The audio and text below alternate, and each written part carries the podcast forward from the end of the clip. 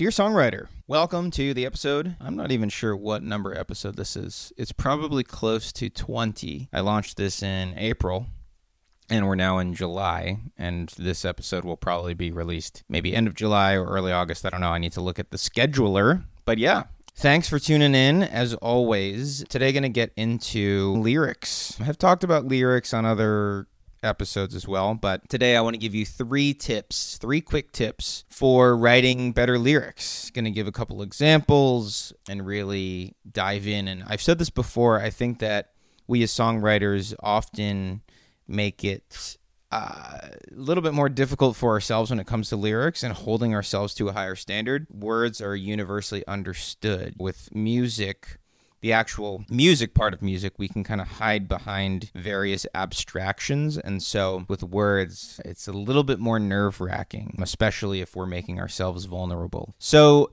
the tips that I'm going to give today more have to do with making your lyrics a little bit smoother, a little bit easier to perform, and a little bit easier for the listener to consume as it relates to diction as it relates to being able to sing along to your to your words to your lyrics to your melodies etc so dear songwriter here are three tips for writing better lyrics. Tip number one don't be so wordy. It's okay to cut out words, specifically like articles, the, as well as pronouns. So, for example, if you have a line, maybe it's something like, I went to the park and I felt very lost. I don't know what that would be for, but let's just say that. I went to the park and I felt very lost. In theory, you could take out one of those I's, right? One of those, the pronoun I. You could say, went to the park. I felt very lost and I felt very lost. Because you have that second I, the first I is implied. I think a lot of times you can cut out words. And one of my favorite activities, honestly, to do with my clients as well as my own music is to go go through a draft of a song and ask myself or ask my clients, which of these words do you think you could actually take out without compromising the integrity and the meaning of the stanza of the song in general, whatever it may be? And the reason I like to do that is because I find that when you do that,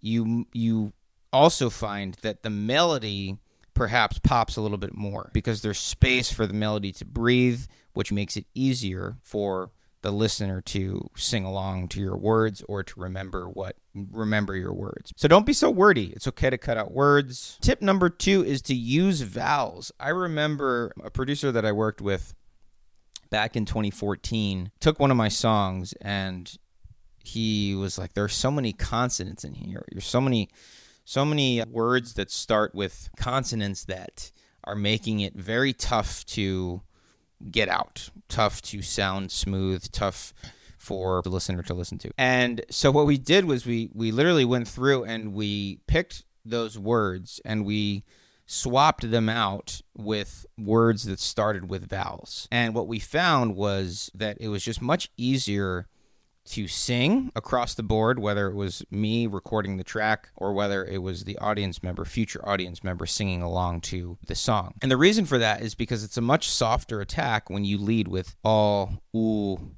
e, because you're not using your tongue, you're not using your teeth it just comes out a lot easier. So if you have a lot of words that start with consonants, maybe go through and see, okay, could I start these words with vowels? Can I swap them out and maybe pick some words? Tip number three is to use repetition. I think people get really concerned about using repetition when it comes to lyrics. And the word that's come up sometimes with my clients is basic. They say, "Oh, worried that it's going to be too basic." I love, I personally love repetition, and, and maybe this is a school of thought thing.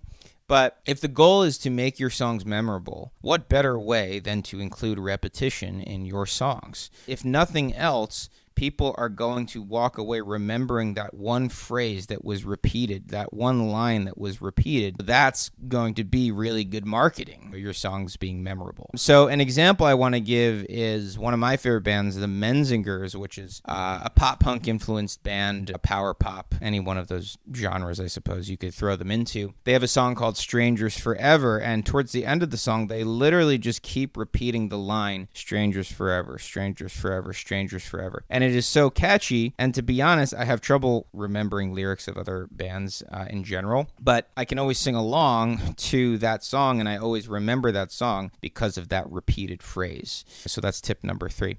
So to uh, summarize here, Tip number one is to not be so wordy. It's okay to cut out words, specifically articles as well as pronouns. Use vowels. Okay, going to be a much less harsh attack if you're using vowels for the starts of your words uh, and your syllables. And then tip number three is to use repetition and not be afraid to use repetition. I gave the Menzingers Strangers Forever as an example if you want to check out that song. Also, somewhat of a shameless promo would be uh, my band song freezing off of our most recent record. At the end of the song the bridge slash outro is just a repeated line that goes on for a very long time and that line is kick me out of your bed kick me out of your tiny house and it just repeats for probably the last like minute of the song and we played it recently in New York and the the true super fans so to speak they were singing along to that part because it's just memorable based on the sole fact that you know I think it's a catchy melody, but also you're repeating the same line for a minute, so it's much easier to remember. So yeah, so those three tips for writing better lyrics. Thanks again for listening to the episode. My name is Connor. For those of you who don't know me, and I am a professional mentor as well as songwriter who helps fellow songwriters to write and release their first album or single so they can effectively start their artist journey. If you would like to connect with me and my team for a free one-on-one consultation call, what I like to call just start calls Uh, we will dig into your goals, we'll dig into your struggles,